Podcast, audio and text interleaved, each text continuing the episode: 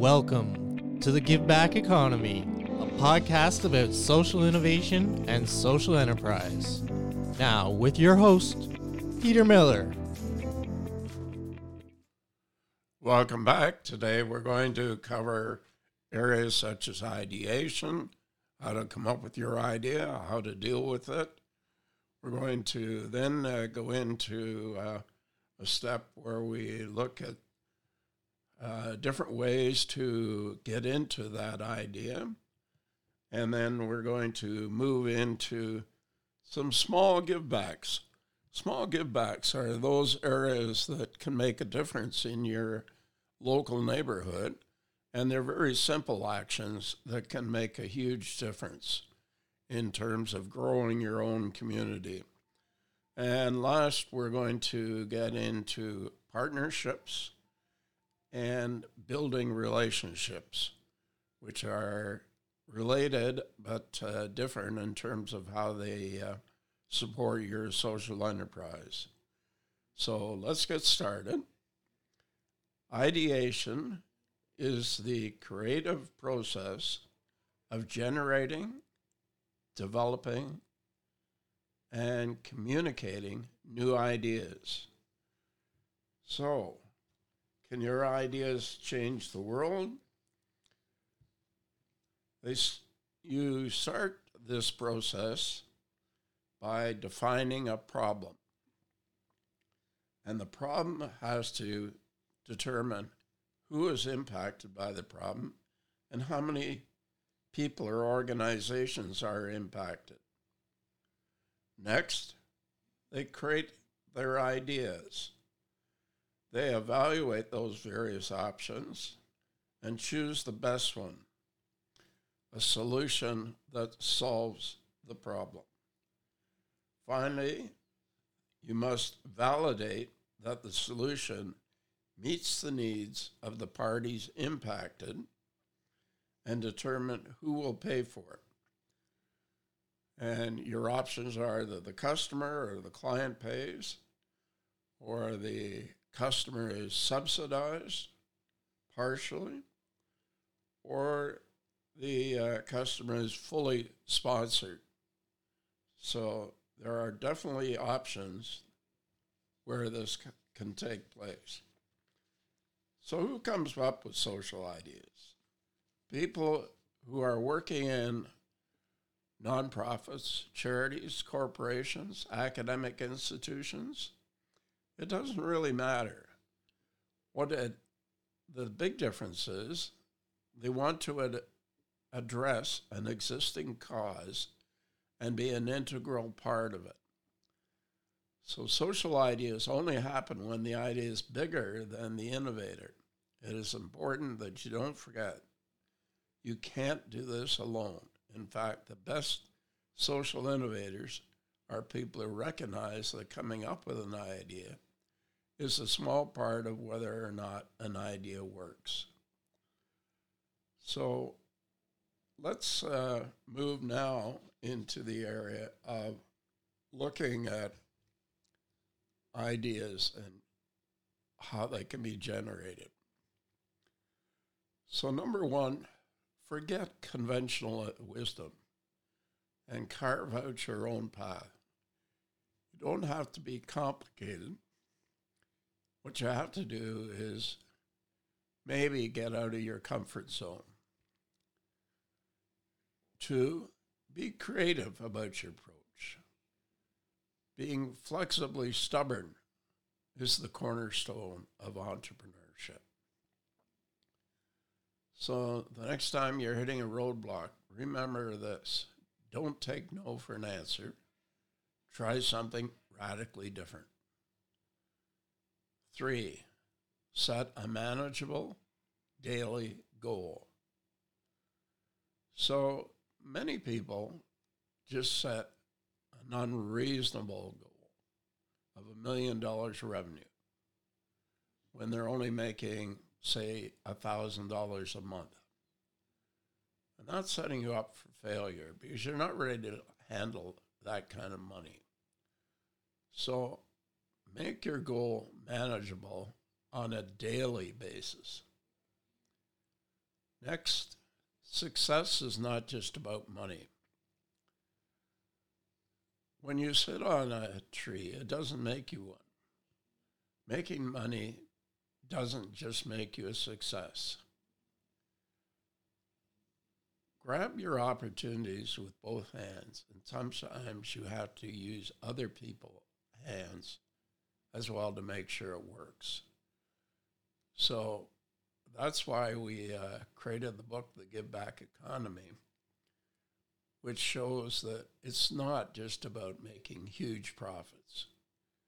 You don't get satisfaction, you're not a complete success unless you're doing something that has a cause related to it and that you're giving back to the community. Be yourself. Start selling yourself and be proud of what you can accomplish. Consumers are looking for a slight difference to make a difference. There are millions of products out there. So, what makes your product different in terms of what you're doing? People bring in business. I think I mentioned this before in a previous podcast. You don't build your business, you build people, and the people will bring business success. Next, the more mistakes you make, the faster you reach your destination. It's not easy to achieve success. It's a costly experience. But then it's important to understand that we're all the same. Everyone is bound to make some mistakes. That's what you learn from, and you gain experience to not repeat that same error. React versus respond. Make sure that you have a team that's there to help you react to things rather than respond to them. Taking action to mitigate potential loss can make a huge difference. Starting a social enterprise takes work and effort,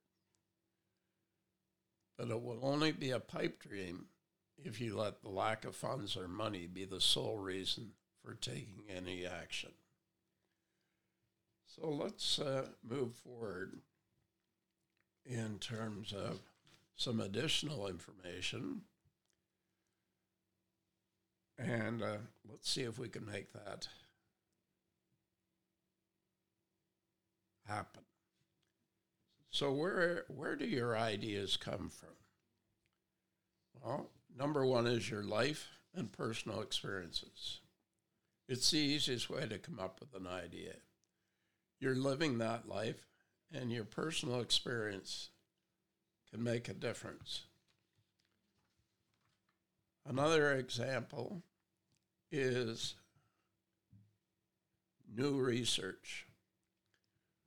With science evolving and new studies being published daily, there are always new ways to help people. A social innovator could develop new research in the area that he or she is passionate about. Simply gathering data is the beginning of data mining to find information that correlates.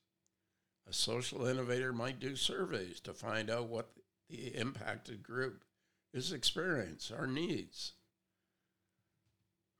The next area is feedback. Listening is critical. If you are an existing nonprofit, social enterprise, or charity, Having a source of feedback is also a source of innovation. It is great to have testimonials, video stories, and case studies of what is going well, but the true innovators always care about what could be improved. A new marketplace. Thinking about a new client base, geographic area, volunteer base, donor base offering, or anything that is brand new can lead to new ideas, clash of life and new information. When you take your existing life experiences and couple them with new information, ideas will come like water from a fire hydrant. So, from the uh, previous, you'll have seen that there's quite a, a wide variety of possibilities and sources. So, let's drill down a little further on that and start with identifying the problem social issues and concerns. So, there are a lot of social challenges out there, and some of them have economic impacts, and some of them have social impacts. And that's why the result was our writing of the, uh, the book, The Give Back Economy. Ecological impacts also can apply. I'm sorry I missed that one. And how do we determine if it really is a problem? Well, is it a symptom or is it a problem? One of the most difficult things when you're establishing a, a social enterprise and determining what the problem is, you have to determine a variety of symptoms that may just be involved in it. So you have to look in more detail at various pieces. Map making is one tool that could be used to identify that. And what you might do is you might identify several problems that may only be symptoms. And the, you must then try to put all those symptoms together in a clearly defined problem. Then you have to determine how does this impact people? Who is impacted? and how many people. Once you clearly define that problem stage, then you want to figure out can you come up with a potential solution? And how do you do that? Well, obviously, you want to talk to customers or clients. You want to ask your team for potential solutions. You want to look on the internet to see if others have addressed this solution or this problem and what kind of solutions they came up with. There's a lot of stakeholders who can help you come up with potential solutions. Next, you have to clarify that the solution you've come up with by doing a proof of concept. And to do that, you have to not only put it out there, test it, and look at getting partners who may support you on that. You may look at donors or investors who might be able to help you. And you have to validate that somebody will actually pay for that solution that meets the needs of those impacted. So there's a number of steps to look at in terms of ideation and looking at the possible issue that you're addressing. So next what we want to do is we want to go into some really simple examples of small givebacks that can make a huge difference in a community. So, in terms of a, a program that we've developed, we call it Small Neighborliness Givebacks to the Hood. What do we mean by that? A small act can support the positive interaction, impact, and growth of the community by a simple act of giving back. And that applies to all ages, not just to a certain age group. This can be customized by the community, who will have different demographics, culture, language, etc. So how do you set up a community to take on this kind of task? Well, first step is to form a group of three to five people from a resident, a student, a business person, a charity, a nonprofit, a community of faith representatives, or a politician. You want to gather a whole range of ideas through networks, associates, neighbors, social media, website examples, and media. And then from the, all that range of ideas, pull your group together and determine in a prioritization exercise which three to five could be easily implemented. And actually do those ideas and take a look at the results that come from them. I really recommend that you consider setting up a blog site to record those small givebacks so the members of the community can see what's happening and they may be able to replicate some of those small ideas or givebacks in their part of the community. It doesn't have to be limited to the folks that are doing the first implementation. Now, the big issue what are some examples? And the, the great thing about this area is that there are so many good, compassionate, and interesting givebacks that you really can make a difference in the neighborhood and make that neighborhood different for you and your neighbors. So, one example a lady actually, her group made scarves and they put them on neighborhood trees just to show that it's a neighborhood activity and the neighborhood supports each other. Another example is using your garage. And you could open your garage and you could invite people to a coffee meetup once a week. You could have discussions. It could be health and wellness. It could be a sports talk. It could just be a, a chat group that meets once a week, say from seven to eight o'clock at night. You could have a roundtable discussion, and that could be done in a community of faith, a community center. It could be done in a business, and you, the group would decide what the topics were, and they could be done with different topics each week. Another great example is a coffee shop in uh, Hamilton, Ontario, and they have a system to pay it forward.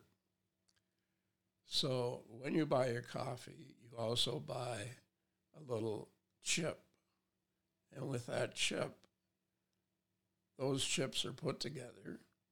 And for those who can't pay, these chips pay for coffee and cookies or something like that. Another very simple give back is cleaning a park in your community. And on a particular day, all members of families come out and they spend two hours cleaning up some of the junk in the park and putting it in garbage bags and getting rid of it. Let's address the area of seniors for just a minute. A simple give back to a senior could be a, a phone call or a visit. And seniors who may be isolated and don't get out very much would really appreciate that phone call or visit. Something else that could be done with seniors is tech support, showing them how to work a cell phone, showing them how to do some basics in terms of computers, how to connect with their family grandsons and granddaughters could really make a difference where they could see pictures. New neighbors, when they come into the community, they don't know anybody. And so if you could just knock on the door, welcome them, and provide information on the community. And some pe- people have used a flyer, a one page flyer of information, contact numbers, and that kind of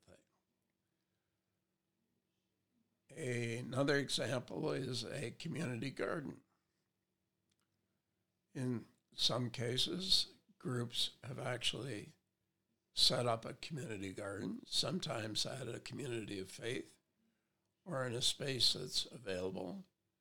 And it could be by a school. And once a week, different people work that garden in terms of flowers or fruit or vegetables to make a difference in the community. A community walkabout is another example where on a certain date the group meets at a certain time, say 6:30, and they do a walkabout for about an hour in the community. So this helps bring the community together and provides exercise, information, and interaction between the members of the community. One that isn't done too often, but should be, is celebrations, uh, including Remembrance Day in the community. And it can be done very easily, but it's not limited to that activity. There are also cultural celebrations that could be had on somebody's uh, lawn or backyard that could really make a difference. A big area that I think there's super opportunity for is arts on the street. So there could be, say, a Saturday or a Sunday afternoon where there could be a drawing day where people bring out sheets of paper and maybe set up a few tables and people do some drawing or painting. They could also bring together music and have a music jam. And that could include both singing and dancing and musical instruments. An offshoot of that could be an amateur music night that would really be a lot of fun. Next, there could be an items exchange. People have items that they want to get rid of, and rather than putting them in the garbage, there could be an exchange night where they bring them together, say on a Saturday afternoon for two hours, and they exchange items. Story night is another example that could be done with families where somebody either reads from a book or creates stories that might be of interest to those attending. For the uh, upper teens and would be uh, gamers, there could be an evening of video games discussion, an exchange of video games, and sources of information. A multi faith discussion could be held at a community of faith to exchange information and ideas and learn about different faiths and how they may be different in name, many of their objectives are very similar, and that would be a huge benefit. Habitat donations or Salvation Army or food Someone in the community could take the lead and say, hey, I'll be our coordinator for anybody that wants to make donations to large organizations. And by showing people how to do it, that's what they need is just a little bit of guidance to make that happen. One of the programs that we have at the Community Innovation Hub is called the Social Innovation Jam. And this is an hour and a half activity where people learn what social innovation is and social enterprise, and they actually do it. And they do that all in an hour and a half. And the material is available to help in actually doing that. And it really can make a difference. Language and cultural roundtable. Wouldn't it be great to have a roundtable with, say, 10 different people who could talk about their language and their culture? And so much learning could take place through that kind of session. And once again, it's, it's a simple matter of finding a location within the community, whether it's a business or a uh, community of faith or a school that could allow that to happen. For some, simple activities such, such as check and checkers and other games could be held in the community, just to bring members out and exchange information and meet different people can make a difference. Many of the members in the community could act as mentors to help some of the younger people learn how to get a job, how to develop their skills, how to develop a resume, and just to learn life skills that can make a difference. Someone might bring a group together who want to do photos and want to learn how to take photos or videos and actually go into their neighborhood and take those photos and take those videos. A simple thing that could be done for seniors is cleaning windows, cleaning their barbecue, cleaning leaves, and clearing snow for seniors in the winter time. A really excellent example of neighborliness giving back is the live theater show called Come From Away, where a community really made a difference in 9 11 by helping people who had to stop in their community due to uh, airplane restrictions. And what they gave back was huge. Service clubs, guides, scouts, etc., could do projects in the community. And once again, it's getting the folks just to interact, to know who their neighbors are, and to learn how to make a difference. And it's there are many possibilities.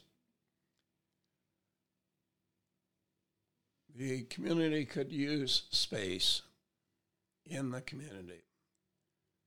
And a really neat example is a barber shop could turn their chairs around to create a micro community of faith. And that really is amazing. So I'm going to give you three sources that I think may be of, of interest.